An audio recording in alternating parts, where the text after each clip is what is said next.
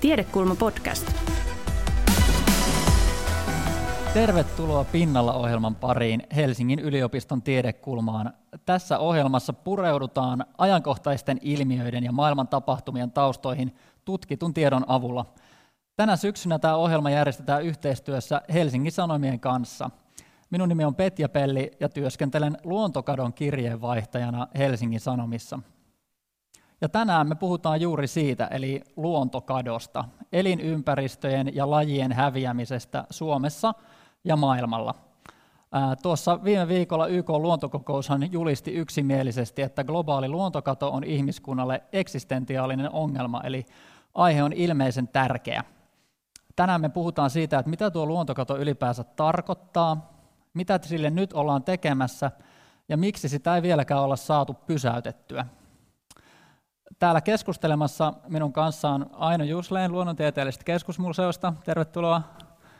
Marina Weissenberg, ympäristöneuvos ja Suomen pääneuvottelija YK on luontokokouksessa. Tervetuloa.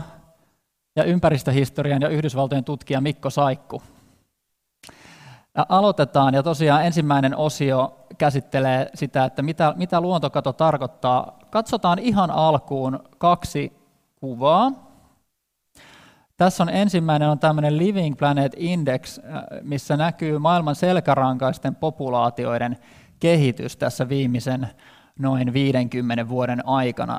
Tämä kuva on tässä sen takia, että kun me puhutaan luontokadosta, niin helposti ajatus ohjautuu sukupuuttoihin, jotka on tietenkin osa sitä, mutta vähintään yhtä merkittävä ongelma on se, että yleistenkin lajien populaatiot laskee, kun luonnolta loppuu tila ihmisen toiminnan seurauksena. Ja katsotaan sitten vielä toinen kuva ihan tähän keskustelun herätteeksi, eli ää, monella on varmaan mielessä se ajatus, että luonto on suuri ja ihminen pieni, mutta monessa mielessä se ei oikeastaan enää pidä paikkaansa. Tässä kuvassa siis, tämä kuva symboloi sitä, että jo 96 prosenttia maailman nisäkkäiden massasta on ihmisiä tai ihmisen tuotantoeläimiä. Ja vain 4 prosenttia on sitten, siihen mahtuu kaikki kirahvit ja valaat ja kaikki villin luonnon nisäkkäät. Eli tämä ehkä vain kuvaa sitä, että kun luontokadon tärkein syy on elinympäristöjen häviäminen ihmisen toiminnan seurauksena, niin ihminen todella vie jo aika paljon tilaa tältä, tältä planeetalta. Mutta lähdetään keskustelemaan. Aino, mikä on sinun määritelmäsi, mitä luontokato tarkoittaa? No, luontokato on ekosysteemien, luonnon ekosysteemien heikentymistä. Ja tarkemmin siellä elinympäristöt katoaa tai ne pirstoutuu, lajeja häviää sukupuuttoon tai lajien yksilöitä häviää, niin kuin me tässä nähdään, niiden määrä vähenee. Ja sitten se lajien sisäinen vaihtelu myös vähenee, köyhtyy, eli geneettinen monimuotoisuus. Niin eikö tässä tule sekin, että me esimerkiksi Suomessa saatellaan olla tyytyväisiä, jos joku laji esiintyy vielä maan pohjoisosassa, sanotaan nyt vaikka kukkeli, että ajatellaan, että sen tilanne on ihan hyvä, kun sitä on vielä siellä, mutta jos se ete- Etelä-Suomen populaatio on hävinnyt, niin siinä on jo menetetty monimuotoisuutta. Juuri näin. Et me ei voida ajatella tätä asiaa ainoastaan lajitasolla. Tai edes kansallisvaltioiden tasolla. Ei missään nimessä niin kuin Suomen sisälläkään. Onko Marina sulla täydennettävää tuohon luontokadon määritelmään? Mitä se on? Miten sen sana voisi avata ihmisille? Tämä on tietenkin ollut hyvin vaikea asia monille. Me ollaan puhuttu biodiversiteetistä, me ollaan puhuttu luonnonkirjosta ja nyt on luontokato. Ja mun mielestä nyt tämä suomenkielinen luontokato ja ehkä luonnonkirjo niin kuvaa tämän kaikista parhaiten yksinkertaisesti. Ja tämä tietenkin poikii siitä YK biodiversiteettisopimuksesta, joka hyväksyttiin vuonna 1992 Riossa, eli se on 29 vuotta vanha, täyttää 30 vuotta meidän sopimus ensi vuonna, ihan niin kuin ilmastosopimus ja aavikoitumissopimus. Niin siinä sopimuksessa on määritelty juuri niin kuin Aino sanoi, kolme päämäärää tai kolme ulottuvuutta tästä luonnon monimuotoisuudesta, eli lajit, elinympäristöt ja sitten lajien sisäinen vaihtelu. Kaikki se. Mm. Ähm, no, luontokadon syytähän on tosiaan tämä elinympäristöjen kato, saastuminen, äh, ihmisen eri puolille kuljettamat vieraslajit, muun muassa. No sitten luonnonvarojen ylikäyttö, esimerkiksi ylikalastus, kaikki tämä liittyy siihen. Ja tämähän ei ole mitenkään uusi ilmiö, tätä on tapahtunut oikeastaan antiikista asti siitä lähtien, kun roomalaiset hakkas Välimeren rantojen, rantojen metsät ja näin poispäin. Mutta luontokato on kiihtynyt tässä modernina aikana fossiilisten polttoaineiden vauhdittamana, ja sen ajan ykkösvaltio on kyllä ollut maailmassa Yhdysvallat, jota, jota Mikko on tutkinut. Mikko, mitä Yhdysvaltojen historia opettaa meille luontokadon syistä? No varmaan aika paljonkin itse asiassa. Tietysti jos mennään Pohjois-Amerikan tasolle, niin me voidaan ruveta miettimään siis sitä. Viittasit äsken tuossa siihen, että, että antiikin ajoista, mutta tietysti ihmiset muokkaa elinympäristöään ja, ja tuota, vaikuttaa muiden eliölajien populaatioihin. On, on tehnyt sitä aina. Eli, eli Pohjois-Amerikkahan on, on tota, paikka, jossa, jossa tämmöinen nykyisin aika kiistanalainen teesi on esitetty siitä, että kuinka ihmisen saapuminen Pohjois-Amerikkaan jääkauden loppumisen tienoilla, niin aiheutti sitten suurinisäkkäiden sukupuutto tämmöisen aallon Pohjois-Amerikassa. Se on jonkin verran kiistanalainen, kiistanalainen, koska siinä luonnollisesti on mukana isoja ympäristömuutoksia ja, ja ilmastonmuutos, mutta, mutta joka tapauksessa ihminenhän vaikuttaa, vaikuttaa ympäristöönsä aina ja, ja ja tämmöisiä paikallisia sukupuuttoaaltojahan on, on kyllä havaittu muuallakin silloin, kun ihmiset saapuu paikalle, jossa heitä ei aikaisemmin ollut. Et Afrikassahan tietysti tämä evoluutio toimi sillä tavalla, että ihmiset kehittyy siellä samaan aikaan kuin heidän saaliselämensä, että siellä on ehditty sopeutua vähän paremmin. Mutta, mutta totta kai Yhdysvallat ja varmaan monella tavalla myös esimerkiksi Australia olisi tämmöinen vastaava esimerkki, jossa eurooppalainen sivilisaatio, eurooppalainen teknologia, eurooppalaiset lajit tuodaan u- uuteen ympäristöön ja, ja, ja tota noin, siitä seuraa erittäin suuria ympäristömuutoksia, jotka tapahtuu hirveän nopeasti. Yhdysvallat on siinä mielessä aika, aika klassinen esimerkki. Meillä on tietysti joku Bisonin häviäminen, muuttokyyhky, näitä riittää oikeastaan loppumattomia, että jos meille riittää aikaa, niin sitten voidaan käydä ehkä enemmänkin läpi näitä. Ja voisiko sanoa myöskin, että jos nyt ajatellaan näitä aivan niin kuin makrotason isoja syitä, niin totta kai on, on niin kuin ensinnäkin se, että meitä ihmisiä on täällä paljon enemmän. Meitä on moninkertainen määrä verrattuna siihen, mitä vaikka 50-luvulla oli. Ja samaan aikaan meidän talous on muuttunut kulutusvetoisen. Me siis kulutetaan enemmän ja enemmän, ja Yhdysvallat on kai siinäkin jonkinlainen tällainen kulutuskulttuurin veturi ollut, voisiko Kyllä, sanoa. kyllä varmasti. Et, et, nämä on aina, sä näytit tuossa alussa tuon hienon, tai hienon ja hienon dian niin. siis, mutta se on järisyttävä tieto, ja mä oon itsekin käyttänyt sitä usein luennolla, tämä 96 prosenttia maan isäkkäiden biomassasta on, on ihminen ja ihmisen kotieläimet. Se on aika hurja, hurja tieto. Ja toisaalta just se, että, että meidän ihmislajin määrähän on ihan uskomaton. Mäkään en ihan metusalen vielä ole, mutta mun, mun syntyessäni meitä oli täällä... Tää nyt. Toimi, joo. joo niin tota, meitä oli noin, mitähän meitä olisi ollut reilu kolme miljardia, nyt me lähestytään kahdeksan miljardia. Et Kyllä. Se on ihan... Ja vuosisadan loppuun mennessä mennään YK-ennusteiden mukaan tuonne 10 tai 11 miljardiin. Sitten mahdollisesti tulee tasantuminen, mutta nähtäväksi jää. Tota, me on ollut tässä luontokadon kirjeenvaihtajan työssä nyt syyskuun alusta lähtien, ja jo siinä aikana on niin tullut, tullut paljon ihmisiltä palautetta, jotka vähän ihmettelee tätä, että miksi tällainen negat- luontokato niin kuulostaa hirveän negatiiviselta, ja onhan tuota luontoa tuolla vielä, ja että onko tämä tilanne nyt niin, niin huolestuttava, niin ehkä, ehkä nyt seuraavaksi voitaisiin ottaa sellainen keskustelu, että miksi tästä pitäisi olla huolissaan, jos Aino aloittaa. Joo, mehän ei pystytä sitä niin kuin määrittelemään, että mitä väliä sillä on, jos yksi laji vaikka katoaa. Et, toisaalta luonnolla on, ja lajeilla on itseisarvo, me voidaan ajatella sitä, mutta sitten jos me halutaan niinku semmoista konkretiaa, mikä vaikuttaa enemmän kaikkiin, niin minusta se on ihana esimerkki, se lentokone-esimerkki, jossa mennään lentokone, lennetään, yksi pultti irtoaa, ei haittaa, lennetään, toinen pultti irtoaa, hyvin menee, otetaanko lisää korkeutta, pultteja alkaa lentelemään, mutta kyllä se varmaan alkaa vaikuttaa johonkin. Alkaa tulla vähän epämukava olo. Hei, nyt alkaa vaikuttaa tautien säätelyyn, alkaa vaikuttaa tulvien torjuntaan. Tehdäänkö jotain? Jatketaanko näin? Mm. Näin mä ajattelen. Niin monesti puhutaan tällaista elämän verkosta, ja kun siitä verkosta sitten nyhdetään lankoja, eli yksittäisiä lajeja tai elinympäristöjä, niin sitten se heikkenee. Just niin, toi on toinen erinomainen esimerkki. Ne vaikuttaa kaikki toisiinsa. Mitäs Marina oli tosiaan siellä YK luontokokouksessa Suomen edustajana viime viikolla. Siellä oli aika lailla maailmanjohtajien ykköskaarti huolissaan luonnosta Xi Jinpingistä, Emmanuel Macronin ja Vladimir Putinin. Minkälaisia huolia maailman johtajat nosti? No ensinnäkin niin se, mikä mun mielestä on ollut, ja kiitos siitä, että on tiedekulmassa tänään, on se, että tiedemaailma on kyllä antanut erittäin selvät sävelet, sanotaanko näin, että tilanne on huolestuttava ja tämä tiedemaailman viesti on mennyt perille. Ja niin kuin viittasit itse, niin, niin ensinnäkin tämän luontopaneelin, eli kansainvälisen IPPES-paneelin tutkijat, jotka vuonna 2019 sai valmiiksi tämän erittäin laajan kansainvälisen tutkijaselvityksen, niin nosti esille juuri sen, että mikä, millä tavalla luonto vaikuttaa meidän kaikkiin elämään. Ja tietenkin yksi erittäin tärkeä asia on ne niin sanotut ekosysteemipalvelut. Eli ne on itse asiassa ilmaispalveluja, mutta luonto tuottaa siis meille veden, ilman ja, ja tota, elinympäristön ja myös terveyden.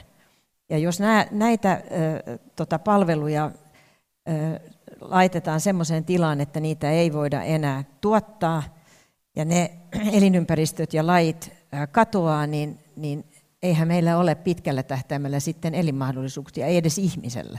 Tämä oli erittäin hyvä, että nostit tämän ekosysteemipalvelun. Annetaan siitä vielä lisääkin esimerkkejä, jos Mikolta tai Ainolta tulee, tulee mieleen, koska tämä on tavallaan ehkä se asia, mitä ihmiset, tämä ei helposti tule ajatelleeksi. Eikö esimerkiksi ajatella, vaikka maaperää, joka tuottaa meidän ruoan, niin siellä on aika monta näkymätöntä ötökkää ja selkärangatonta, jotka pitää huolen siitä, että se maaperä ylipäänsä voi tuottaa esimerkiksi ruokaa tai siitä voi kasvaa metsää. Joo, juuri näin. Et, et meillä on ylläpitopalvelut, joita on just mm. esimerkiksi maaperän muodostus ja yhteyttäminen. Sitten meillä on sääntelypalvelut, johon kuuluu vaikkapa juuri hiilenkierto ja ilman ja veden sääntely. Ja nämä, niin kuin Marina sanoi, nämä on ilmaisia palveluja. Se on yksi haaste, minkä takia niin kuin meidän on niin vaikea saada yhteisymmärrystä siitä, että mitä lähdetään tekemään. Sitten meillä on ne tuotantopalvelut, joita me käytetään aika surutta.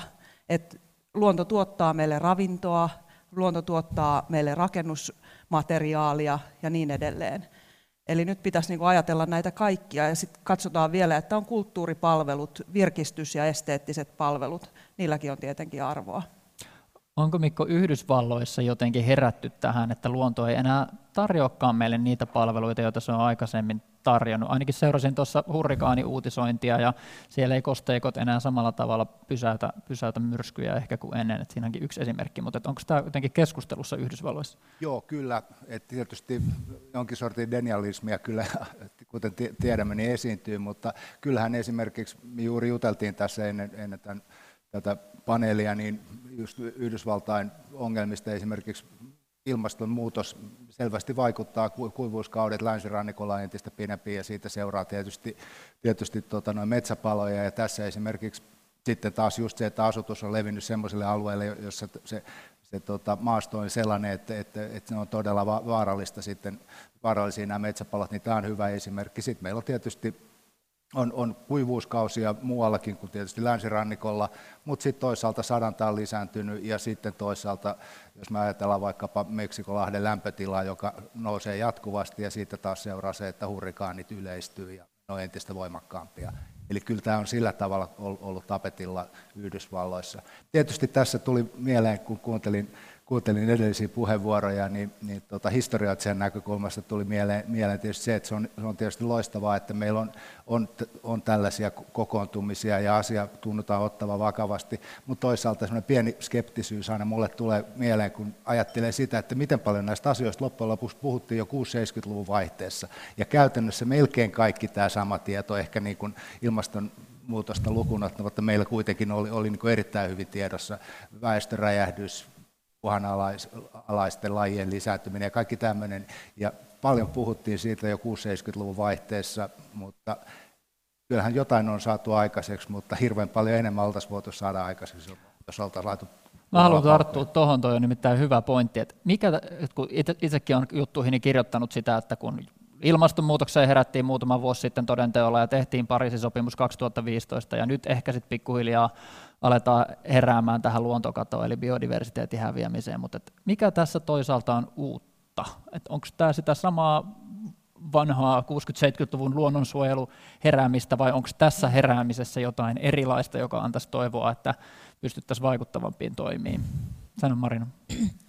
No jo, mennään tähän USAhan noin, no mä olin niin, silloin niin nuori, mutta, mutta äh, Raquel kirja Hiljainen kevät, hän oli yksi asia, joka, joka toi, oliko se 68, kun se tuli se kirja, niin, niin tämähän oli siinä mielessä hälytyskellot alkoi soimaan. Ja syy tähän hän oli DDTn käyttö, ja tämä, että myrkytettiin. Niin ympäristömyrkky DDT. Joo. Kyllä. Joo.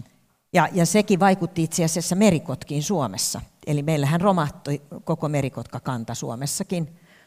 Niin tämä, tämä asia hän nousi siis semmoiseen mittakaavaan, että, että poliitikot silloin otti kiinni ja me saatiin tämä, tämä korjattua. Mutta mä halusin sanoa sen, että se mikä nyt on tapahtunut on ehkä tämä mitttakaava. Eli, eli nyt on niin monella puolella ja sitten kaiken tämän lisäksi, ja, ja, ja sanotaanko kylkiäksi, se on ilmastonmuutos, joka vaan pahentaa sekä luontokatoa, että, että tätä luonnon monimuotoisuuden niin kuin puskuritoimintaa, eli tämä resilience, jota me, joka on hyvin, hyvin tärkeä. Ja tämä on just USAssa, kun on näitä hurrikaaneja jatkuvasti, niin syyhän on siinä se, että meren lämpötila on noussut. Ja se tuottaa sitä kosteutta ilmakehään, joka sitten taas tekee sitä niin kuin 360 astetta, että meillä tulee enemmän hurrikaania. Ja näitähän vaan lisääntyy koko ajan, eli nämä sään ääriilmiöt ja luonto ei pysy perässä tässä. Sitten vielä yksi asia, mä nyt ehkä meen tähän ja Petja sä saat ottaa tästä kiinni, mutta, mutta Suomi kun on metsäinen maa, niin tämähän on kyllä hyvin tärkeää, että yli 80 prosenttia kaikista lajeista elää metsissä maailmanlaajuisesti myös. Eli meillä Suomessakin on iso vastuu metsien ja metsien monimuotoisuuden ylläpitämisessä. Tuo on ihan hyvä, kun otit tuon. Meillä on tässä vielä aikaa ekasosiossa sen verran, että että helpostihan kun me puhutaan näistä ympäristöongelmista ja luontokadosta, niin meillä ensimmäisenä tulee mieleen joku Amazonin sademetsä ja ajatellaan, että siellä ne on, että Suomessa nämä varmaan hoidetaan hyvin. Mutta Aino, mikä on tilanne Suomessa? Ei, ei taida olla niin, että Suomikaan tästä ihan puhtaita papereita saisi. Ei saa puhtaita papereita. Luontokato koskee Suomea. Meillä niin todella monessa eliöryhmässä ää, lajit voi huonommin tai niitä häviää, populaatioita häviää. Lajien uhanalaisuus kasvaa.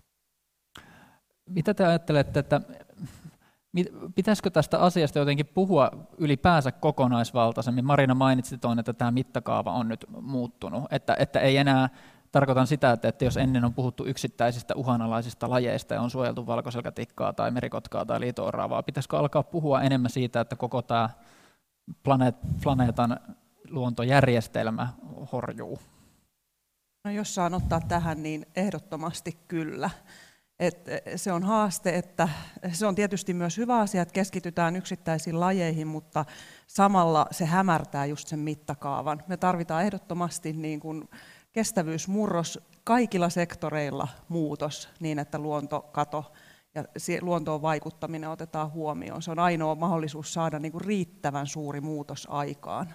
Ja tuolla tavallahan siellä viime viikolla YK luontokokouksessa maailmanjohtajatkin puhuvat. Xi Jinping taisi sanoa, että jos luontoa käytetään hyväksi, niin se, se rankaisee meitä ankarasti. Ja Emmanuel Macron sanoi, että ei pidä enää ajatella, että voisimme elää terveinä sairaalla planeetalla. Eli maailman johtajien puheessa jotenkin tämä kokonaisvaltainen sävy on jo mukana. Siirrytään tästä nyt sitten kohti seuraavaa osiota, jossa puhutaan nimenomaan siitä, että mitä nykyään tälle luontokadolle tehdään maailmanlaajuisesti.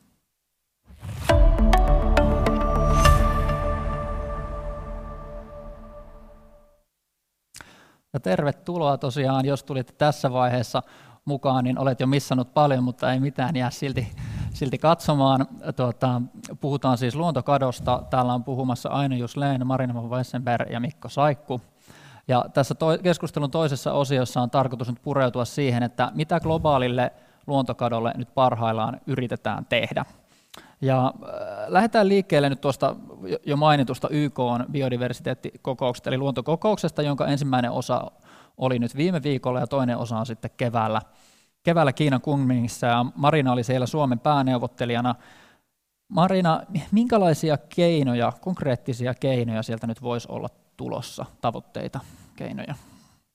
No ensinnäkin niin Kiinan johto nosti esille myös Suomen, Suomen kannalta aivan keskeisen asian, ja se on lainsäädännön merkitys.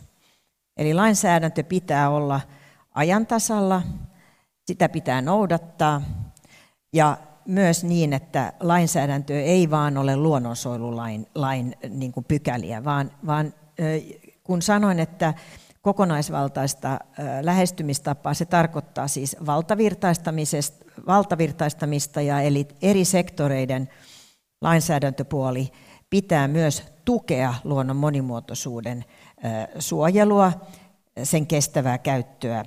Ja siltä osin niin on hyvin merkit, tärkeää, että, että lainsäädäntö, mainitsen vaikka Suomen kaivoslaki, vesilaki, maa- ja rakennuslaki, metsä, metsälaki, että nämä kaikki mm. on, tukee sitä, että myös tätä luonnon monimuotoisuuden häviämistä pysäytetään. Ja tämä on aivan keskeinen, ja tämä nousi esille siis siinä kokouksessa yhtenä osana sitä Kunming julistusta. Ja, ja siinä myös se, että sekä globaalisti että myös kansallisesti lainsäädäntö pitää toteuttaa, ja mielellään niin, että meillä on vahvat noudattamiseen liittyvät säännöt. Ja tämä on se osio, jota me nyt yritetään vahvistaa. Eli se, että kaikki maat raportoivat samalla lailla, noudattaen samoja indikaattoreita, ja sitten pystytään 196 maan ja EUn raportteja tota, seuraamaan ja ehkä myös, ei ehkä, vaan joudutaan kirittämään toimia.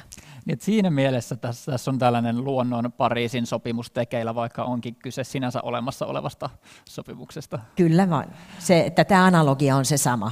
Niin, että et seurataan toimia paremmin. Mä haluaisin ehkä nostaa sieltä vielä, luin itsekin sitä tavallaan tätä pohjatöitä, joita tämä YK on luontokokousta varten on tehty, niin siellä oli myöskin niin kuin tavoitteena selvästi, jos ajatellaan, että Pariisin kokouksesta ehkä kaikille jäi mieleen se, että pitäisi pysäyttää siihen kahteen asteeseen tai mieluummin puolentoista asteeseen ilmaston lämpeneminen. Nyt haetaan jotain samanlaista, mutta luontokato on vähän monimutkaisempi ilmiö. Mikä on se yksi mittari, mutta siellä oli ainakin, täydentäkää Aino ja Marina, mutta siellä oli ainakin tällainen tällainen luku, että vuoteen 2030 mennessä olisi suojeltu 30 prosenttia maailman maa- ja merialueista. Voiko se toteutua?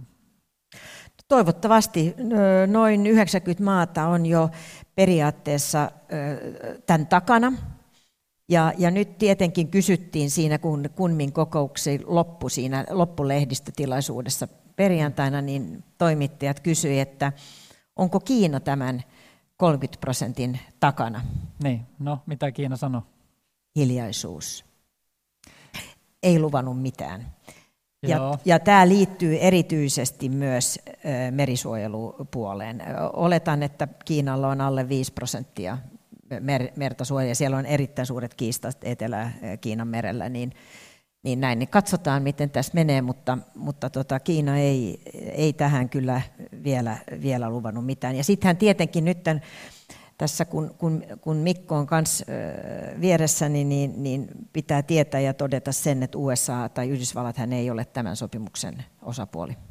Niin, se on itse asiassa, no mennään nyt siihen, kun mainitsit, että siis tosiaan YK on biodiversiteettisopimus sovittiin vuonna 1992, ratifioitiin 1993. Siinä on 196 maata ja EU, eli melkein kaikki maailman valtiot, mutta siinä ei ole Yhdysvallat, maailman supervalta. Miksi Mikko on näin? Miksi Yhdysvallat ei ole tähän, tähän hommaan lähtenyt? No, y- siinä on monia syitä, mutta Yhdysvallat on aika klassisesti silloin tottunut viimeisen sadan vuoden aikana niin vetämään tämmöistä supervallan, suurvallan roolia. He ovat hy- hyvin itseriittoisia niin kuin näissä asioissa ja katsovat, että, että he eivät halua alistua mikään kansainvälisen kansainvälisen tota, yhteisön päätöksiin, että he on, tot, heillä on tällainen ajatus. Se on, se on itse asiassa aika syvällä yhdysvaltalaisessa kulttuurissa on se, että, että se mitä Euroopasta kerrotaan, että yhdysvaltalaisten pitäisi tehdä, niin he, he eivät sitä yleensä välttämättä tee.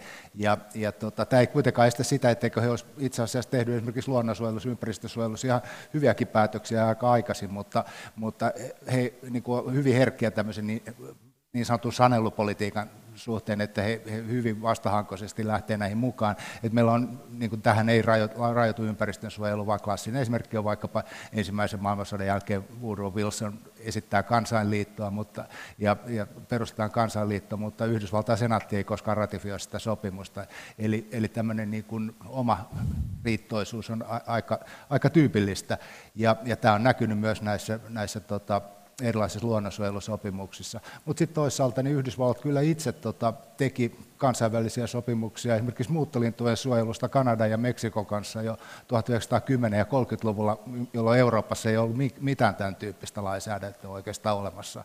Ja sitten heillä on tietysti ollut silloin, että me voisi sanoa, että Yhdysvallat on vähän tämmöinen niin takana loistava tulevaisuus näissä ympäristöasioissa, että oli aidosti edelläkävijöitä, voi sanoa ihan tuonne 1960 70-luvun vaihteeseen saakka, jolloin he esimerkiksi sääti tämän lain uhanalaisten eliöiden suojelusta Endangered Species Act, joka oli hyvin moderni ja toimii esikuvana monelle eurooppalaisellekin lajinsuojelun, lainsäädännölle, mutta, mutta se on ollut voi sanoa, että juuri siellä taas nousi tietysti esiin nämä taloudelliset kysymykset, että, että ympäristönsuojelu maksaa ja taloudelliset voitot pienenee, niin, niin se herättää enemmän tai myöhemmin vastarintaa. Ja voi sanoa, että tämmöinen yhdysvaltalainen aktiivinen ympäristöpolitiikka on ollut enemmän tai vähemmän niin puolustusasemissa lähes viimeiset 50 vuotta, mutta toisaalta se lainsäädäntö, mitä aikoinaan saatiin aikaiseksi, niin oli, se oli itse asiassa aika hyvä, että vielä, vielä tämänkin päivän mitta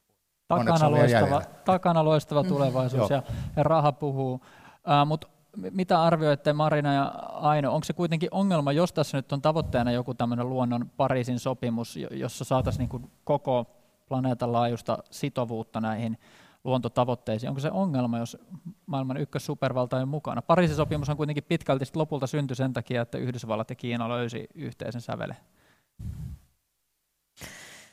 No henkilökohtaisesti, mä oon nyt seurannut tätä, ollut mukana tässä sopimuksessa suht kauan jo, niin, niin en, en mä ole nähnyt, että se nyt on suuri ongelma. Ehkä syy on myös se, että, että USAlla on, on muita välineitä tai muita kanavia, jonka kautta ne vaikuttaa. Mikko hän viittasi tässä siihen, että USA oli 70-luvulla hyvin aktiivinen Esimerkiksi uhanalaisten lajien kauppaa koskeva CITES-sopimus niin on USAn hyvin vahvasti masinoimme ja minkä kautta? Juu, kansainvälisen luonnonsuojeluliiton. Ja kansainvälinen luonnonsuojeluliitto on itse asiassa kaikki biodiversiteettiin liittyvät sopimukset ollut mukana. Eli biodiversiteettisopimushan oli jo 86 periaatteessa valmiina – ja silloin USA oli mukana kirjoittamassa tämä. Mun, mun tietojen mukaan USA on yksi perimmäinen syy, miksi ne ei sitten ratifioinut, tämä liittyy tähän geenivarojen saatavuuteen ja hyötyjen jakoon. Eli, eli siinä olisi tullut, tullut tota, niille, niille, niille liikaa juuri se, se vastuu tästä hyötyjen jaosta. Eli ja, Yhdysvallat ja, pelkäsi, että he joutuisivat maksaa joo, korvauksia esimerkiksi kyllä. Etelä-Amerikan maille niistä geeneistä, joita he on sieltä Etelä-Amerikan luonnosta ottanut vaikka lääketeollisuutensa käyttöön. Kyllä, tai vaikka banaaneihin. Niin, ihan näinkin yksinkertaisesti. Hain esimerkkiä liian kaukaa. Mutta tuota, ehkä vielä lisääkin näitä keinoja, mitä siellä YK-luontokokouksessa on ollut esillä, että siellä on myöskin puhuttu, että, että tavallaan, mitkä voisivat olla näitä luontokadon torjumisen mittareita, niin siellä on puhuttu myöskin ravinnekuorman vähentämisestä, eikö niin, ympäristömyrkkyjen vähentämisestä, muovijätteen pysäyttämisestä. Resurssien lisäämisestä, rahoituksen lisäämisestä. Siellä on myös ennallistamisen prosenttiluvun, eli miten paljon pitää ennallistaa. Asia, jossa Suomessa ollaan edelläkävijä koko maailman mittakaavassakin erittäin hyvä, ja Suomi voi viedä myös ihan vientimaana näitä osaamisia. Eli tätä elinympäristöjen palauttamista Kyllä. aiempaan tilaan mm. erilaisin toimin. Kyllä. Vai? Ja, ja sitten on tietenkin erinäköisiä ohjeistuksia, joka tulee myös olemaan, mutta kyllä ne, ne, ne pääasiat, ja yksi asia, joka on ollut hyvin keskeinen myös, myös tässä sopimuksessa on se, että ihminen on osa tätä ja esimerkiksi alkuperäiskansojen osaaminen ylipäänsä luonnon monimuotoisuuden turvaamisessa on semmoista, joka arvostetaan tässä biodiversiteettisopimuksessa erittäin paljon ja Suomessa valtuuskuntaa kuuluu aina myös saamelaiset esimerkiksi. Ja, ja nyt on noussut tietenkin näiden naisten ja tyttöjen asema hyvin vahvasti, koska sekin on todistettu, että, että naiset itse asiassa monissa paikkaa maailmaa niin turvaa enemmän luonnon monimuotoisuutta kuin käyttää sitä ei-kestävästi. No jos tuodaan keskustelua nyt vähän sieltä YK-pöydistä takaisin tänne Suomen luontoon ja maanpinnan tasolle, miltä tuo aino kuulostaa, mitä tuo voisi Suomessa tarkoittaa, nuo tavoitteet, joita siellä koitetaan nyt saada aikaiseksi? Mä just ajattelin tässä, kun kuuntelin Marinaa, että on niin todella jotenkin mielenkiintoista, että kaikki nämä keinot, joista puhutaan, niin niitähän tarvitaan myös Suomessa. Et, et meidän monimuotoisuus on paikallista ja meidän täytyy se, näitä keinoja käyttäen suojella. Suomen luontopaneeli on mun mielestä hyvin tiivistänyt sen, että miten luontokato pysäytetään. Ää, lisätään luonnonsuojelun resursseja. Meillä on hyvät Metso- ja Helmi ohjelmat, mutta me tarvitaan edelleen lisää resursseja siihen, että me voidaan suojella luontoa. Yksi keskeinen mahdollisuus on valtion metsien suojelu etelässä. Sitten meidän pitää sitoutua kokonaisheikentymättömyyteen, eli kun me kehitetään yhteiskuntaa ihan millä tahansa saralla, niin meidän täytyy ottaa huomioon ne vaikutukset luontoon. Ensisijaisesti tehdä se niin, että ne vaikutukset on mahdollisimman pienet, mutta toissijaisesti ottaa käyttöön jopa ekologinen kompensaatio. Tästähän aika paljon nyt meillä Suomessa keskustellaan ja se on myös uudessa luonnonsuojelulaissa sen ehdotuksessa yhtenä keinona. Mitä luulet, Aino, liittyykö tähän suomalaisilla vähän väärinkäsityksiäkin, kun meillä on tässä meidän omassa kansallisessa mytologiassa se ajatus, että Suomen luonto on varsin koskematonta ja suomalaisilla on eri, erityinen luontosuhde, ja niin varmasti onkin, mutta toisaaltahan esimerkiksi just Etelä-Suomen metsistä on talouskäytössä vähintään 95 prosenttia, vähän laskutavasta riippuen. Me ollaan padottu melkein kaikki meidän joet ja tuhottu meidän virtavesiluonto melko täydellisesti ja tuhottu meidän suoluonto-ojituksilla 60-70-luvulla suurimmaksi osaksi. onko tässä tällaista ristiriitaa sen välillä, että miten me ymmärretään meidän oman luonnontila ja mitä se todellisuudessa on? No mä luulen, että siinä on, on kyllä ihan voimakastakin ristiriitaa, että jotenkin on niin kuin vaan totuttu siihen ajatukseen, että, että meillä sitä luontoa riittää, meillä metsiä riittää, soita riittää ja on totuttu jotenkin siihen ajatukseen myöskin, että niitä voidaan hyödyntää, että et, et, et katsotaan luontoa ja et miten tehdään tuottamattomasta tuottava jotenkin sillä ajatuksella.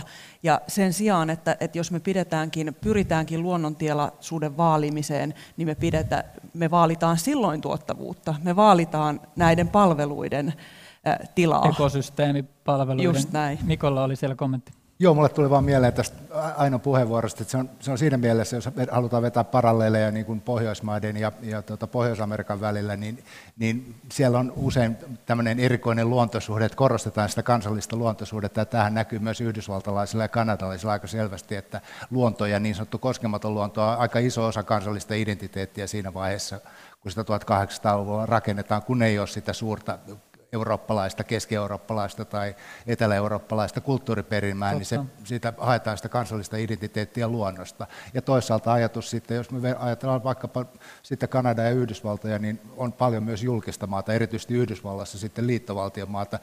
Mä oon joskus näyttänyt luennoilla karttaa, kun meillä on Suomessa menee niin kuin tämä raja, tai erämaiden asuttamisen linja menee niin kuin etelästä pohjoiseen ja sitten siellä pohjoisessa on ne valtionmaat, niin Yhdysvalloissa se, se etenee sitten idästä länteen ja, ja länsi on sitten täynnä niin kuin valtionmaita. Mutta et, et just se, että on, on niin kuin iso määrä valtionmaata ja, ja just sitten tulee alkuperäiskansakysymykset ja myös se, että miten näitä näitä valtionmaita hyödynnetään. Ja toisaalta sitten sitä, sitä niin sanotusti yhteisessä omistuksessa olevaa maata on paljon. Et, et siinä on itse asiassa aika, aika mielenkiintoisia yhtymäkohtia niin kuin Suomen ja Yhdysvaltojen välillä, vaikka nämä skaalaerot on tietysti aikamoiset. Toi on totta, että kun Suomen kansallista kulttuuria synnytettiin silloin 1200-1900-lukujen vaihteessa, niin luontoahan siinä mentiin Joo. Kallen Kallella maalassa Suomen mentyjä. Marina. Niin, tässä tietenkin nyt ollaan keskusteltu aika paljon siitä, miten ne tavoitteet pitää sisällä sen, sen Kiinan kokouksen jälkeenkin, niin ehkä yksi asia tässä voisi nyt, nyt nostaa esille on myös se, että meidän pitää olla hirveän kiitollisia myös siitä itse asiassa, että yksityinen sektorihan on herännyt tähän asiaan ihan toisella tavalla. Ja me itse asiassa on edelläkävijöitä monissa paikoissa vielä enemmän kuin mitä, mitä tota valtiot on. Eli nyt valtion rooli on tietenkin se, että meidän pitää kannustaa toimiin ja, ja, ja laittaa ne reunaehdot siihen, että, että mitkä on pelisäännöt. Mutta yksityisen sektorin ja, ja koko tämä, tämä niin sanottu innovatiivisuus ja, ja innovointi, jota saadaan luonnosta, niin, niin sehän on siis noussut ihan toiseen mittakaavaan ja on, on niin kuin aivan fantastista nähdä, että myös niin kuin kiertotalouden kautta pystytään niin kuin luonnonvaroja vähentämään. Ja, ja, ja sekä Suomessa että muissa maailmassa niin, niin tota, yksityinen sektori ja rahoituslaitokset on todellakin nyt niin kuin herännyt tähän ja tukee tätä toimintaa toisella tavalla. Ja tämähän tulee myös tästä EUn elvytysrahosta nyt sitten, että, että, että tässä mä niin kuin näen, että, että on, on, on niin kuin positiivinen vire ja mahdollisuuksia vielä paljon enemmän. Ja, ja, ja sekin voi johtaa nyt siihen, että, että tota, meidän, meidän luonnon niin arvostus, tämä itseisarvo jollain tavalla saadaan tämmöinen arvo siihen, joka se kuuluu saada. Niin nyt itse haastattelin tuossa Norjan öljyrahaston, eli maailman suurimman sijoittajan ja osakkeenomistajan vastuullisuusjohtajan, niin heillähän tuli elokuussa tällainen julistus, että he vaatii omistamiltaan yrityksiltä, että nämä yritykset ottaa toiminnassa ja strategiassaan ja riskiarvioissaan biodiversiteetin huomioon, että sitä painetta alkaa tulla sieltä suurenkin rahan taholta. Haluaisin vielä ennen kuin siirrytään sitten meidän kolmanteen ja viimeiseen osioon, niin vielä vähän tästä, tästä Suomesta ja näistä keinoista, että jotenkin sitä konkretiaa, että, että mitä Suomessa pitäisi tehdä, jotta tämä suunta saataisiin käännettyä, että luonnon monimuotoisuutta ei enää häviäisi. Mitkä olisivat aina ne vaikuttavimmat toimet? Niin, mä oikeastaan palaan siihen luontopaneelin selvitykseen ja luontopaneelin lausumaan, että mitä mitä pitää tehdä, sitoudutaan kokonaisheikentymättömyyteen. Se koskee, se koskee metsätaloutta, se koskee maataloutta, se koskee teollisuutta. Eli kaikilla näillä, kaikilla sektoreilla niin otetaan huomioon luonto. Ja se tulee, se tulee lakien kautta, mutta se tulee myös vaikuttamalla. Samahan Suomessa tapahtuu, että sijoittajia kiinnostaa, yrityksiä kiinnostaa tämä vastuullisuus. Ja totta kai sitten myös se suojelu on keinona, että säilytetään niitä luonnontilaisia Kaikessa suunnittelussa huomioitu. Marina mainitsit tuossa ennen keskustelua tämän, tämän tota, Suomiradan. Joo, kyllä. Ehkä mä nostan Petja kaksi, kaksi esimerkkiä, kun kysymys on tällainen. Valtion virkamiehenä tietenkin katson myös valtion budjettia. Mm. Katson sitä lukua ennen kuin tulin tänne, niin luonnonsuojelulle – myönnetään 65 miljardista eurosta, joka on meidän valtion budjetti kolme promilleä. Meillä on 909 henkilöä, joka yrittää koko Suomen aluetta ö, tota, selvitä. Eli, eli ei, eihän tämä resurssi riitä tähän asiaan. Eli, eli tota, minäkin olen aika nääntynyt virkanainen siellä, yritän saada hoidettua kaikki, mutta, mutta tota, sanotaanko niin, että, että kolme promilleä valtion budjetista luonnon, luonnonsuojeluun ja luonnon monimuotoisuuteen on liian vähän. Mikko. Marina ei ehkä tätä voi asemansa puolesta sanoa, mutta mulle tuli väistämättä mieleen, että, että kyllä Suomessakin varmaan kannattaisi kiinnittää huomiota se erittäin olennaisen asiaan kuin ympäristöhallinnon riippumattomuuteen, joka on itse asiassa kokenut aikamoisia aikamoisia, tota, noin, aikamoista takapakkia viime vuosina. Ja mä itse tiedän, mä ollut, tämä ei liity mun tutkimustyöhön, vaan ihan vapaa-ajan luontoharrastuksiin ja luonnonsuojeluharrastuksiin, mutta olin yhden taimenpuron suojeluoperaatiossa mukana tuolla Keski-Suomessa, johon liittyy eräs valtioyhtiö ja, ja tämmöinen iso, iso tota, suoalueen ottaminen turvetuotantoon. Ja me jopa voitimme tämän tapauksen sitten tuolla korkeammassa hallinto-oikeudessa, mutta hyvin todennäköisesti se ei olisi tapahtunut, jollei paikallinen ympäristökeskus olisi antanut meille, meille puoltavia lausuntoja, mutta mun käsittääkseni tämä tilanne on muuttumassa aika tavalla, että nämä ely rooli esimerkiksi ympäristönsuojelukysymyksissä, niiden itsenäisyyttä ympäristöpuolella ollaan, ollaan oltu kaventamassa aika kovalla tavalla, että tota, tässä, tässä on tosiaan tämmöisiä hallinnollisia ja oikeudellisia puolia, jotka kyllä on hyvä ottaa, ottaa huomioon. Niin Trumpin kaudella nähtiin ääriesimerkki, mitä tarkoittaa, kun ympäristöhallinnolta viedään itsenäisyys. No, tästä ehkä onkin hyvä alkaa sitten siirtyä kohti keskustelun kolmatta ja viimeistä osiota. Ja siinä tullaan puhumaan sitten siitä, että miksi tätä luonnon monimuotoisuuden häviämistä ei ole vielä saatu pysäytettyä kaikista yrityksistä huolimatta.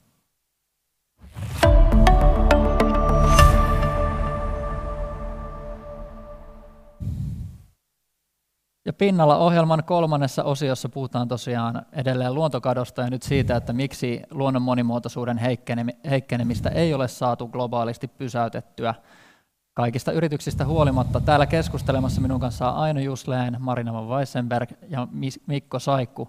Ajattelin kuitenkin, vaikka tällä oli nyt tällainen vähän negatiivinen otsikko tällä viimeisellä osiolla, niin lähdetään vähän positiivisen kautta liikkeelle, koska usein näissä sitten toistellaan sitä, että kun mitään ei ole tehty, mutta paljonhan tässäkin asiassa on tehty, niin otetaan nyt kuitenkin semmoinen tähän alta pois pieni kierros, että, että mitkä on teidän mielestä niitä vaikuttavimpia tai jotenkin parhaita toimia, joita on tehty. Aina voi aloittaa Suomen puolesta. No mä haluaisin nostaa Metso ja Helmi elinympäristöohjelman, että niissä on niin todella paljon vaikuttavaa työtä saatu ja laaja-alaisessa yhteistyössä esille.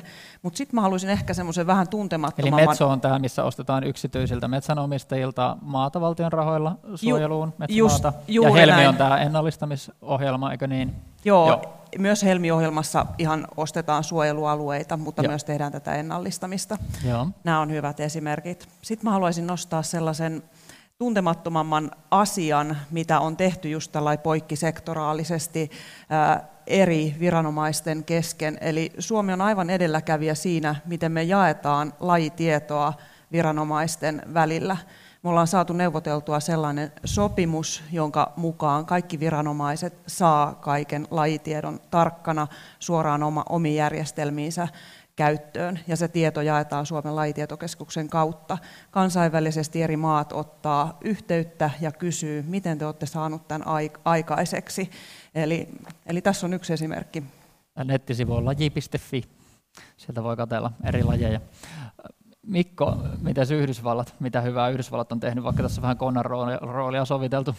No joo, jos mä siitä sanoisin, kyllähän tota, Joo, ajatellaan, että siis Yhdysvalloissahan se ympäristömuutos siinä vaiheessa, kun eurooppalaisen asutus todenteolla lähtee kasvaa siellä 1800-luvun kuluessa, siellä tapahtuu tämmöinen todellinen väestöräjähdys, ja, ja tota, tämä ihmisten vaikutus on, on todella dramaattinen, että, että kun, kun Jefferson hankkii Yhdysvalloille Louisiana-alueen, joka siis kattaa lähes tai siis kymmeniä prosentteja nyky-Yhdysvaltojen pinta-alasta, niin hän mainostaa sitä, että tässä on meille maata tuhanneksi vuodeksi.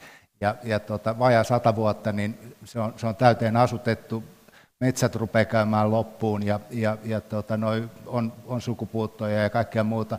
Ja siellä havahdutaan sitten kuitenkin tähän aika, aika dramaattiseen muutokseen, ja, ja siellä just tietysti kansallispuisto-ajatus hyvin pitkälle yhdysvaltalainen kehitys, mutta myös kansallismetsäjärjestelmä, eli liittovaltio ottaa, ottaa tämmöinen niin kuin kestävän kehityksen ajatus on kyllä siellä mukana jo 1800-1900-luvun vaihteessa. Samoin sitten jotkut näistä niin sanotuista progressiiveista, kuten esimerkiksi Theodore Roosevelt, alo- aloittaa tämmöisten niin kuin riistansuojelualueiden perustamisen ja myös tämmöisten, että siellä on pitkä perinne tämmöisessä. Ja sitten tietysti tämä lainsäädäntö, joka sitten oikeastaan Yhdysvalloissa tehdään paljon sellaista lainsäädäntöä 5, 60 ja 70-luvulla, joka sitten otetaan Euroopan unionissa käyttöön oikeastaan vasta 70-80-luvulla ja myöhemminkin. Eli, eli kyllä siellä on, on tehty aika paljon sitä, mitä me nyt tänä päivänä pidetään aika itsestään selvänä. Että se haaste on ehkä sitten lähinnä siinä, että, että mitään hirveän uutta ja ihmeellistä Yhdysvalloissa ei ole kyllä muutamaa kymmenen vuoteen tapahtunut, vaan että se polarisoitunut kansakunta, niin toinen, toinen puoli pyrkii heikentämään tätä olemassa olevaa ympäristölainsäädäntöä, joka aikoinaan on ollut vallankumouksellisenkin tehokasta, ja, ja toinen puoli pyrkii sitten kyysi hapaa puolustamaan sitä, että mitään kauhean ihmeellistä ei ole tapahtunut. No Marina, tämä kansainvälisten YK-neuvottelujen seuraaminen on kärsivällisen ihmisen hommaa. Biodiversiteettisopimus tosiaan täytti tuossa 30 vuotta, ja monille voi tulla se olo, että onko siinä mitään tapahtunut, mutta onko kansainvälisillä sopimuksilla saatu jo jotain hyvää aikaa? Ehdottomasti. Siis tavoite 11, joka meillä oli, siihen esimerkiksi nostan esille sen, koska se on määrällinen tavoite, mä voin nostaa vaikka kaksi, niin suojelualueiden määrä piti olla saavuttaa 17 prosenttiin maalla ja, ja merellä 10 prosenttia. Ja tätä tavoitettahan tullaan saavuttamaan. Me ollaan siis hilkulla sen alle nyt globaalisti ja se on erittäin hyvä saavutus.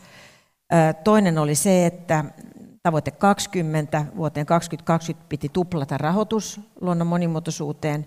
Sekin saavutettiin. niin siinä mielessä on, on hyviä. Ja, ja nämä molemmat tavoitteet oli määrällisiä. Ja syy siihen, miksi me ollaan niin kuin saavutettu ne, mun mielestä on juuri se, että ne on ollut määrällisiä Aivan. Ja, ja, ja selkeitä.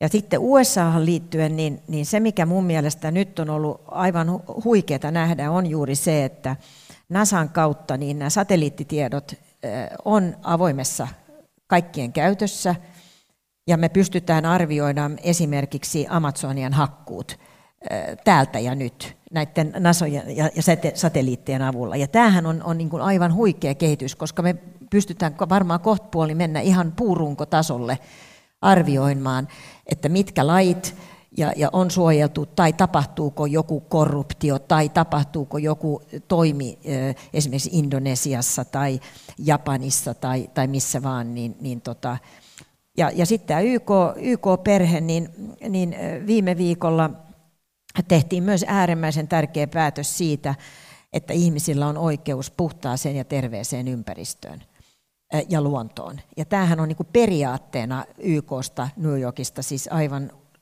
huikea saavutus ja, ja pitkä, ja tästä voidaan varmaan keskustella myöhemminkin, mutta en tiedä, tuleeko tämä sitten heijastumaan meidän lainsäädäntöön perustuslakiin tai, tai johonkin, mutta se oikeus siihen, että ihmisillä on oikeus terveeseen ja ympäristöön, on, on mun mielestä todella tärkeä periaate, ja siitä neuvoteltiin yli kymmenen vuotta. Eli tämä on, tämä on tämmöistä maratonhommaa, mutta, mutta tota, kyllä se on hauskaa.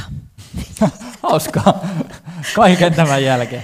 Nikola on, on, on koska tähän. tämä on kumminkin ihmiset, joka tämän tekee. Ja mä voin sanoa, että se on kuin perhe. Niin kauan on ollut siellä mukana. Ja, ja tietenkin perhe kasvaa ja, ja vaihtaa, vaihtaa vähän aviopuolioita. Että sieltä tulee uusia jengiä, mutta, mutta kyllä tämä sama perhe pysyy. Ai, se on fantastista. Tulkaa mukaan. Mikko.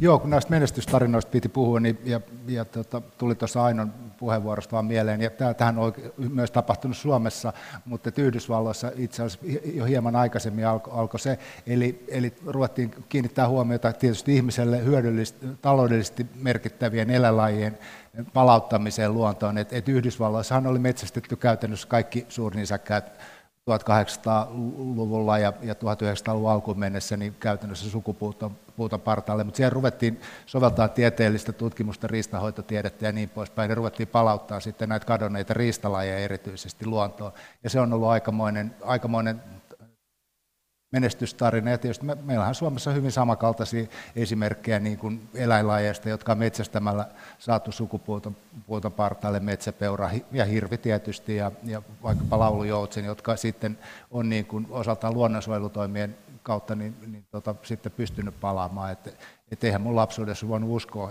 tai kuvitellakaan, että, että joutsen olisi jokapäiväinen näky, laulujoutsen siis. Kyllä, ja sekin muutos on ollut nopea ihan jo omankin Joo. elämäni aikana. Mutta nyt päästään siihen tämän osion ikävämpään ydinkysymykseen, että fakta on kuitenkin se, että trendi luonnossa, maailmassa ja Suomessa on yhä alaspäin ja heikkenemään päin. Et tässä voi ehkä mainita muistutuksena, että oli tällaiset AIKI 2020 tavoitteet, jossa sanottiin, että luonnon monimuotoisuuden heikkeneminen pitäisi pysäyttää 2020 mennessä. No ei pysäytetty, niistä, niistä tavoitteista ei kovin montaa saatu täytettyä. Miksi tämä on näin vaikeaa? Sana on vapaa. Niin, tämä on, miten muotoilisi, tämä on ristiriidassa sen tavan kanssa, miten me ollaan totuttu elämään.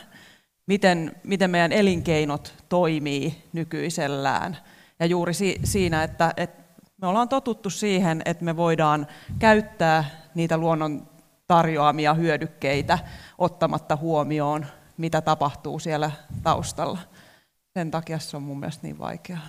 Niin, että luonnon palveluille ei ole sitä hintaa määritelty, tai että se on poissa mielestä ja poissa silmistä ja poissa mielestä.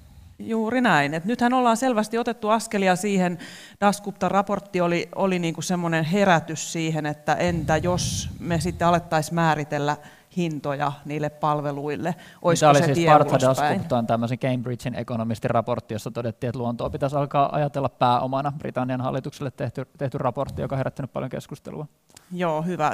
Tarkensit taas. Mä otan näitä niin kuin kaikki tietäisi, mutta tosiaan siinä, siinä alettiin, niin kuin, tai siinä jo herättiin niin kuin todella voimakkaasti siihen, että, että mitä jos näin ajateltu, mitä, mitä jos määriteltäisinkin hinnat, muuttaisiko se asian. Mutta se hintojen määrittely on todella haastavaa sekin. Lisää kommentteja. Miksi tämä on näin vaikeaa? No ensinnäkin niin voi todeta sen, ja Suome, Suomessahan tehtiin semmoinen valtioneuvoston TEAS-hanke, eli yleisarvio, miksi myös Suomessa tämä toimeenpano näiden AICHI-tavoitteiden osalta oli haasteellista. Ja yksi periminen syy on se, että ne tavoitteiden oli muotoiltu siten, että se on hyvin vaikeaa saada kiinni siihen, että mikä on tämä ydinasia, mitä meidän pitäisi tehdä. Eli jos tavoitteet eivät ole tarkkarajaisia, selkeitä ja mielellään määrällisiä, niin on vaikeuksia sitten kääntää, että mitä tämä tarkoittaa Suomen olosuhteisiin. Ja nyt kun tehdään tämä uusi luonnon monimuotoisuusstrategia ja biodiversiteettitoiminta Suomeen, niin tähän on kiinnitetty huomiota. Ja, ja kiitos taas siihen, että tehtiin tämmöinen niin tutkimus tai selvitys siitä, että, että mitkä, mitkä nämä on. No sitten toinen asia, mikä on ollut hyvin haasteellista, on se, että koko tämä biodiversiteettisopimus on ympäristöministeriöiden, yleensä ympäristöministeriöiden vastuulla. Ympäristöministeriöt yleisesti maailmanlaajuisesti on heikko, on aika heikko ministeriö. Niin kuin mä sanoisin, jos meillä on kolme promillia, joka on aika paljon rahaa kumminkin suhteessa, niin se on vielä heikompi jossain muualla. Eli jos tämä olisi esimerkiksi valtiovarainministeriö, jotka neuvottelisi ja olisi mukana, niin tämä, tämä tota, ehkä tämä ponnekkuus olisi jo, jollain lailla toinen. Niinhän on tapahtunut nyt ilmastopuolella. Eli Pariisin sopimuksessa esimerkiksi Suomi vetää tämmöistä valtiovarainministeriöiden yhteiskokouksia, ja se on nostanut myös Euroopassa tämän ilmastosopimuksen, niin kuin tiedämme, ihan toiselle tasolle. Ja sitten se, että, että tämmöiset niin kuin yleishyödylliset asiat, ja tässä tulee tämä Suomirata. Eli pitää kiinnittää huomiota nyt, kun tehdään isoja infrahankkeita, että mitkä on ne luonnon monimuotoisuuden. Eli mä oon peräänkuuluttanut sitä, että olisi hyvin tärkeää, että luonnon tieteilijät olisi suunnitteluvaiheessa mukana. Ei niin, että kuullaan jälkikäteen, kun suunnitelma on siinä, vaan etukäteen, että selvitetään. Ja nyt kun tämä Suomirata, joka on junarata, niin nyt on eri vaihtoehtoja siihen ja kannattaa luonnon monimuotoisuusihmiset kiinnittää nyt huomiota myös siihen. Tänään oli Helsingin Sanomissa hyvä juttu siihen, että miten, miten me voidaan toteuttaa tämä kaikista fiksuin myös luonnon monimuotoisuuden kannalta. Mites tämä Palataan tähän. Miten tämä kansainvälinen kuvio siinäkin, siihenkin sisältyy, sisältyy jännitteitä. Onko se tässä e-, esteenä, että on kehittyvät maat ja kehittyneet maat, jotka ei välttämättä ole ihan samaa mieltä siitä, että miten tämä pitäisi ratkaista. Tai on esimerkiksi Kiina, kuten mainitsit, joka ei vielä halua sitoutua tähän 30 prosentin suojelualuetavoitteeseen. No siis Kiinassa äh, hän on, on myös erittäin suuri, jos puhutaan infrahankkeista, niin kyllähän me tiedetään, että tämä silkkitie äh, on, on, on hyvin, hyvin iso hanke kiinalaisille. Ja, ja tota, Afrikan osalta, niin, niin tota, pyritään pääsemään myös kiinni luonnonvaroihin. No ehkä tässä vielä, kun aletaan lähestyä loppuun, niin haluaisin kuulla kaikilta näkemystä siihen, että mistä tämä muutos lähtee. Kuinka paljon yksittäisen ihmisen pitäisi nyt ajatella, että minä olen vastuussa ja minun täytyy tehdä erilaiset valinnat, ostaa, syödä kasvisruokaa ja ostaa vaatteeni kirpparilta ja näin poispäin. Onko Ainolla tähän kommentti? Mä aina ajattelen, että yksittäinen ihminen voi vaikuttaa. Hiljattain jonkin tilaisuuteen haluttiin multa niin kuin joku motto tai näin, niin mä sanoin, että vaikuta huutomerkki. Vaikuta verkostoissasi, vaikuta kulutusvalinnoilla ja, ja niin edelleen. toisaalta jälleen tässäkään ei voi vastuuta laittaa yksittäiselle kuluttajalle. Me tarvitaan nämä sopimukset, me tarvitaan elinkeinoelämä niin kuin tekemään sitä muutosta. Niin, Onko... siis mehän syödään joka päivä, me laitetaan vaatteita päälle joka päivä ja, ja tota, me eletään maassa, joka on hyvin pohjoisessa, siellä arktisilla alueella, niin, niin tietenkin me voidaan ja, ja pystytään tänä päivänä hyvin, hyvin selvästi seuraamaan meidän omaa ekologista jalanjälkeä ja, ja, ja vaikuttamaan sitä kautta. Ja, ja tässä on tietenkin pikkanen niin kuin huolenaihe, että meillä on tämmöisiä niin kuin sertifikaateja niin kuin joka lähtöön, ja itse ei tiedä, että mikähän näistä kaikista merkeistä on niin kuin hyvä ja mi, mi, mihin tarvii kiinnittää huomiota. Ja, ja tässä niin kuin jollain lailla vähän standardisoitu menettely olisi varmaan paikallaan, mutta, mutta me pystytään niiden sertifikaateidenkin kautta niin niin tota, seuraavaan, että mistä meidän raaka-aineet ja missä meidän vaatteet ja, tulee, mutta, mutta tota, tässä on tietenkin, ei voi sysätä niin kuin Aino sanoi, kaiken niin kuin kuluttajan niskaan, että, että selvittää, mutta, mutta meillä omilla valinnoilla on erittäin tärkeä rooli mun mielestä. No ainakin Hollywood-elokuvissa, jos maailmaa uhkaa tai planeettaa uhkaa joku voima, oli ne sitten alienit tai, tai, tai pahat venäläiset tai mikä tahansa, niin Yhdysvallat astuu näyttämölle pelastamaan maailmaa, mutta onko tämmöinen Yhdysvaltojen paluu, paluu näyttämölle tässä luonnonsuojelussa vielä mahdollista? No se, se, se jää nähtäväksi, että tota, me tiedämme, tiedämme kaikki, että Yhdysvallat on erittäin polarisoitunut kansakunta tällä hetkellä ja, ja siellä on hyvin, hyvin, ollaan hyvin erilaista mieltä sitoutumisessa esimerkiksi kansainvälisiin sopimuksiin. Et, ja, tällä, ja niin keskusteluyhteydet siellä niin kuin maan sisällä on aika, aika pitkälle valitettavasti katkennut tällä hetkellä, että et ei, ei oikein pystytä niin kuin pääseen kompromisseihin. Ja, ja se jää nyt nähtäväksi sitten. Mä luulen, että, että on täysin mahdollista, että, että nyt demokraateilla on, on tota, kongressissa niin kuin äärimmäisen niukka enemmistö. Se on täysin mahdollista, että he menettää sen kahden vuoden kuluttua sitten niin sanotuissa välivaaleissa.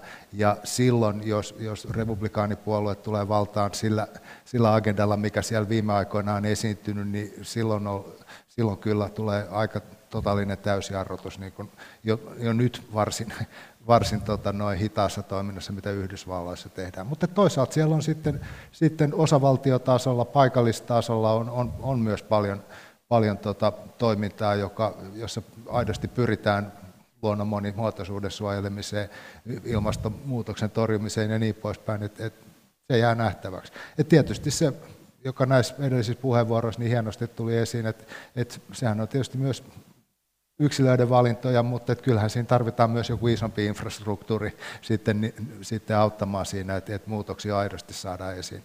Että kyllähän minusta Yhdysvaltojen historia, niin kuin ympäristöhistoria, aika, aika hyvin osoittaa sen, että ihmiset on valmiita aika dramaattisiinkin toimenpiteisiin, jotka myös saattaa sotia taloudellista tai määrätyllä tavalla niin kuin laskea taloudellista hyvinvointia, esimerkiksi nämä metsien rauhoitukset 1800-1900-luvun vaihteessa, mutta se vaatii sen, että se, se uhka on konkreettinen ja se on ihmisille selkeä ja ymmärretään, että, että nyt on tullut pää vetävän käteen, että nyt on pakko tehdä jotain. Ja, ja tota, se, mitä tietysti tässä, mikä mua aina välillä niin tosiaan harmittaa, on just se, että kuitenkin viimeiset 50 vuotta on, on niin lukenut luontokadosta, mutta et, et, et enemmänkin olisi tosiaan voitu tehdä me ollaan kuitenkin tiedetty tämä asia jo pitkään.